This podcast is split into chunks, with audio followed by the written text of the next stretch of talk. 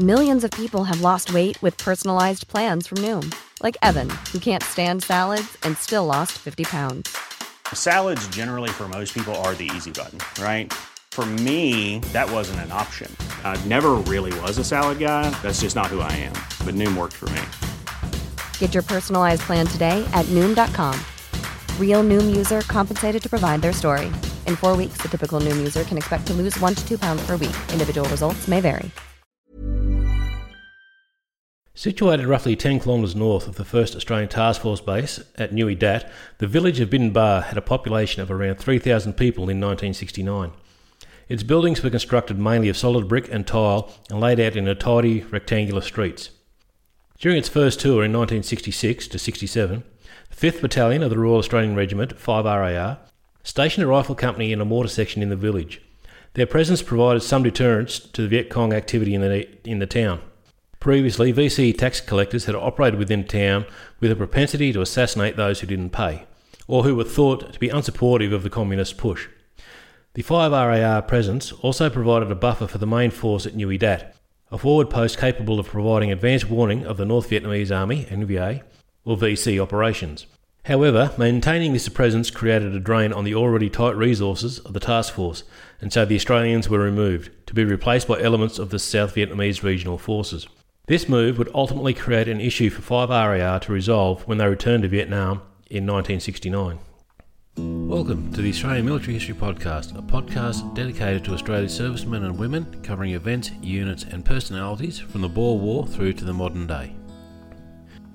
In 1966, the 1st Australian Task Force was tasked with securing an area to the north of the port city of Vung Tau. Significant Viet Cong and North Vietnamese activity in the area was threatening the city and the American forces' ability to land supplies in the province. With only three months' training at full strength, the 5th Battalion arrived in Vung Tau by air and sea in March and April 1966, joining 1 RAR, who had been in Vietnam since March 1965. The American 68th Army Aviation Company supplied the battalion with additional training in Vung Tau. The NVA's 274 and 275 regiments were operating in the area and were well equipped and experienced in battle and having support of a large percentage of the local population. The VC also had four companies in the province. This meant that the two Australian battalions were up against roughly eight battalions of enemy. Operation Hardihood was a joint operation with American forces for the purpose of establishing a permanent base for operations throughout the province. The Americans conducted the bulk of the fighting, with the Australians securing the area, which would become the ATF base at Nui Dat. Having established the base, 5 RAR set about disrupting enemy activity throughout the wider area. They did this through aggressive patrolling and coordinated search operations. The bulk of the inhabitants of the village and hamlets were farmers or rubber plantation workers, meaning they would traditionally leave their village before dawn and return after dark. In order for the cordon and search operations to be effective, five RAR soldiers would set up a cordon around a village through the night to ensure no enemy operative was able to slip away with the locals as they headed out to the fields. A number of NVA and VC were captured during these operations. By the end of their first tour, 5 RAR had established a reasonably secure area, well, as secure as you can be in what was essentially enemy territory and were able to hand over to 7 RAR. In January 1969, 5 RAR returned to Vietnam and took their place at Nui Dat. By this stage, the task force had managed to seriously curtail NVA and VC activity in the area. The road between Nui Dat and Binh Ba was designated as amber, meaning that attacks along the road were possible but unlikely. As you can imagine, this didn't sit well with the communists, and so they decided to reassert their influence on the local population. During the night of the 5th and 6th of June, Roughly a platoon sized contingent, say 30 men, infiltrated the village of Binh Ba, or at least that's what the original estimate was.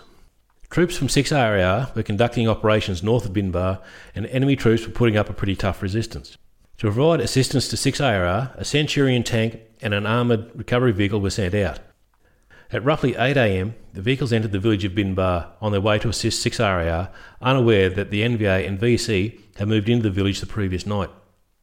A rocket propelled grenade, RPG, was fired from one of the buildings and struck the Centurion near its turret, severely wounding a crewman. These vehicles returned fire while backing away.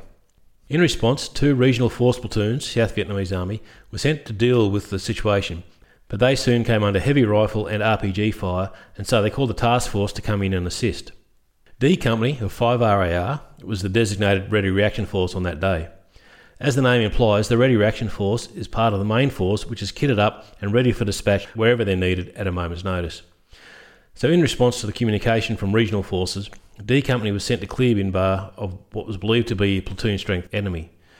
In support, D Company had a troop of Centurion tanks from the 1st Armoured Regiment and a troop of M113 armoured personnel carriers from the 3rd Cavalry Regiment. Direct fire support was provided by 105th Battery of the Royal Australian Artillery. Major Murray Blake was in command of the Ready Reaction Force and said to his company sergeant major, "There doesn't seem to be much to this." By 10:30, D Company was approaching the village from the south when they were met with a volley of RPGs. The company worked its way to the eastern side of the village, and any civilians were encouraged to get out. Initially, D Company was deployed as a blocking force, while the regional platoons attempted the clearance. However, it soon became apparent that things were escalating, and the regional commander handed over command to Major Blake. Time to rub a little Anzac on the situation. C Company had been dispatched to counter another enemy attack on the village of Hoa Long to the south of Nui Dat, so initially the attack on Binh Ba was left to D Company. Supported by four Centurion tanks, D Company advanced to the outskirts of the village, coming under light fire. The tanks were effective in dealing with pockets of resistance, and the attackers were able to move into the town. Here things got a bit tricky. The more confined nature of the street slowed the tanks down, and the RPG fire was soon causing problems. Three of the four tanks were damaged, with crews injured, but they drew enough uh, machine gun and RPG fire to relieve some of the pressure from the infantry. It soon became apparent that they were dealing with more than just a couple of platoons. Documents recovered after the battle showed they were up against a battalion sized force of at least 200 to 300 troops from the 33rd NVA Regiment. By early afternoon, Major Blake decided to swing his forces around and attack towards the south end of the village with a view to then clearing the western edge of the town. At around 2 pm, D Company was joined by B Company under Major Haring. B Company were ordered to establish blocking positions on the south and east of Binh Ba. 5 RAR's commanding officer, Lieutenant Colonel Colin Khan, now took the overall command of the battle and ordered D Company, with the fresh tank troop and APCs, to launch a second attempt to clear the remaining enemy from the village. With the infantry leading, each with one tank and one APC in support, the second assault on the village began. The Vietnamese enemy had installed themselves in the houses, requiring the Australians to clear each house one at a time. When the pressure mounted on the defenders, they escaped into, a, into the cellars and withdrew through tunnels to the other houses.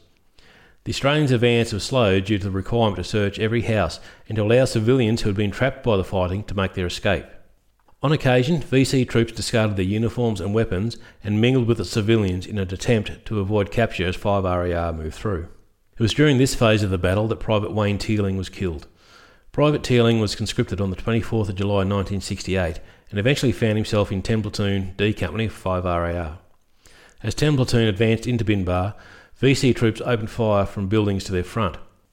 In the exchange, Private Teeling was wounded in the neck. His comrades dragged him to safety, however, he soon bled to death. He was the only Australian fatality of the battle. The Centurion supporting 10 Platoon fired a high explosive round into the building and the infantry assaulted the ruins. Inside, they found six dead VC. This became the pattern of the battle for the rest of the afternoon. Fire would erupt from buildings, the tanks would fire into them, and the infantry would mop up. Villagers were escorted from the area and took shelter in underground bunkers. As the afternoon wore on and a substantial portion of the village remained in NVA and VC hands, it became apparent the fight would not be won that day. Exhausted, the men of D Company established a defensive perimeter and settled down for the night. Now, under any other circumstances, settling down for the night sounds like a pleasant thing. But think about the position they found themselves in.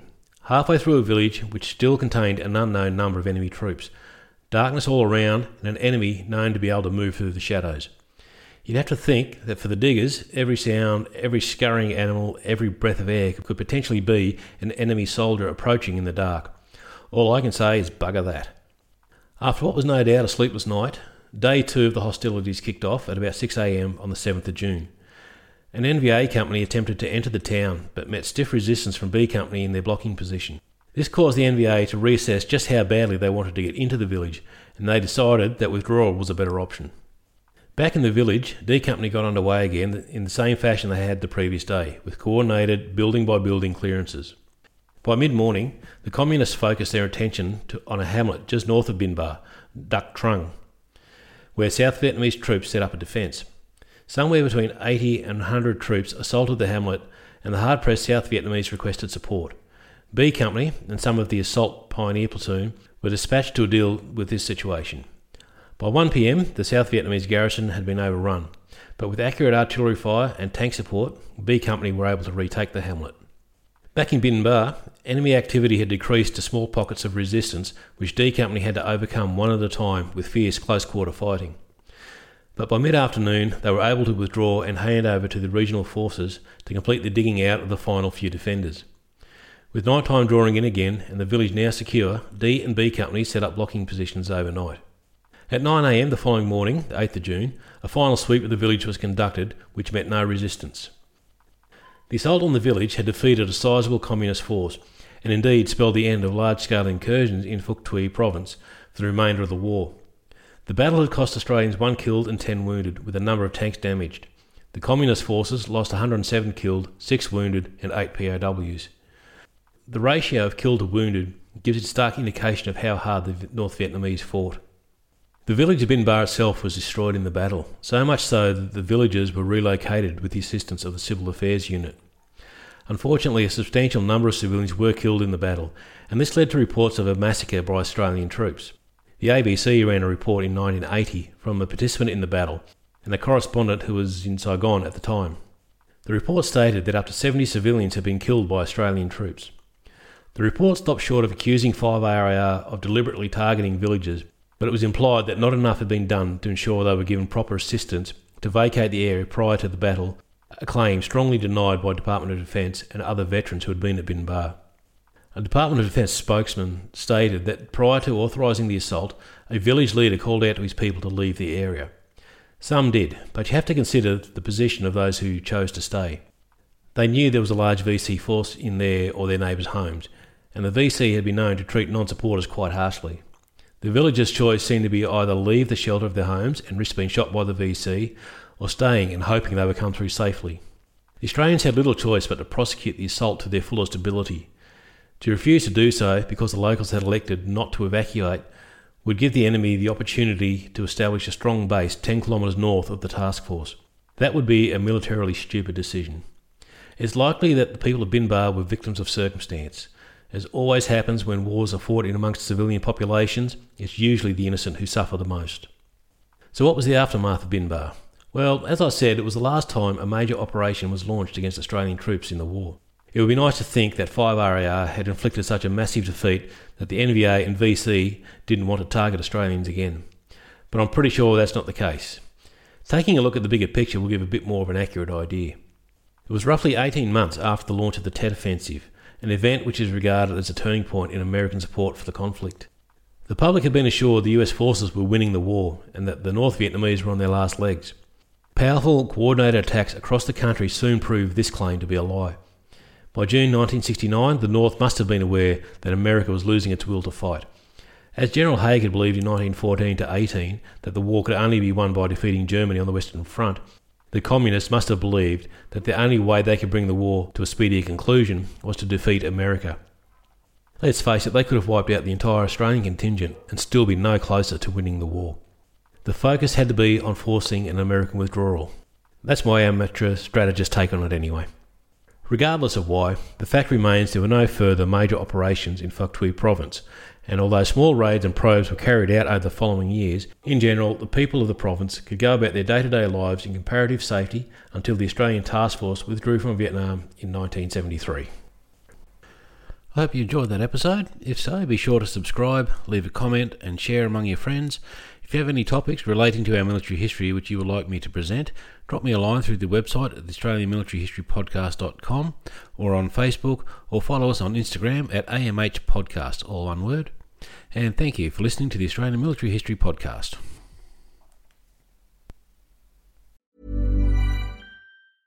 Selling a little or a lot?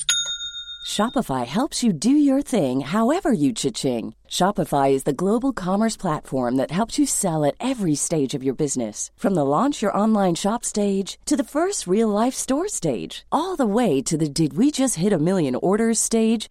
Shopify is there to help you grow. Shopify helps you turn browsers into buyers with the internet's best converting checkout. 36% better on average compared to other leading commerce platforms because businesses that grow grow with Shopify. Get a $1 per month trial period at shopify.com slash work. Shopify.com slash work.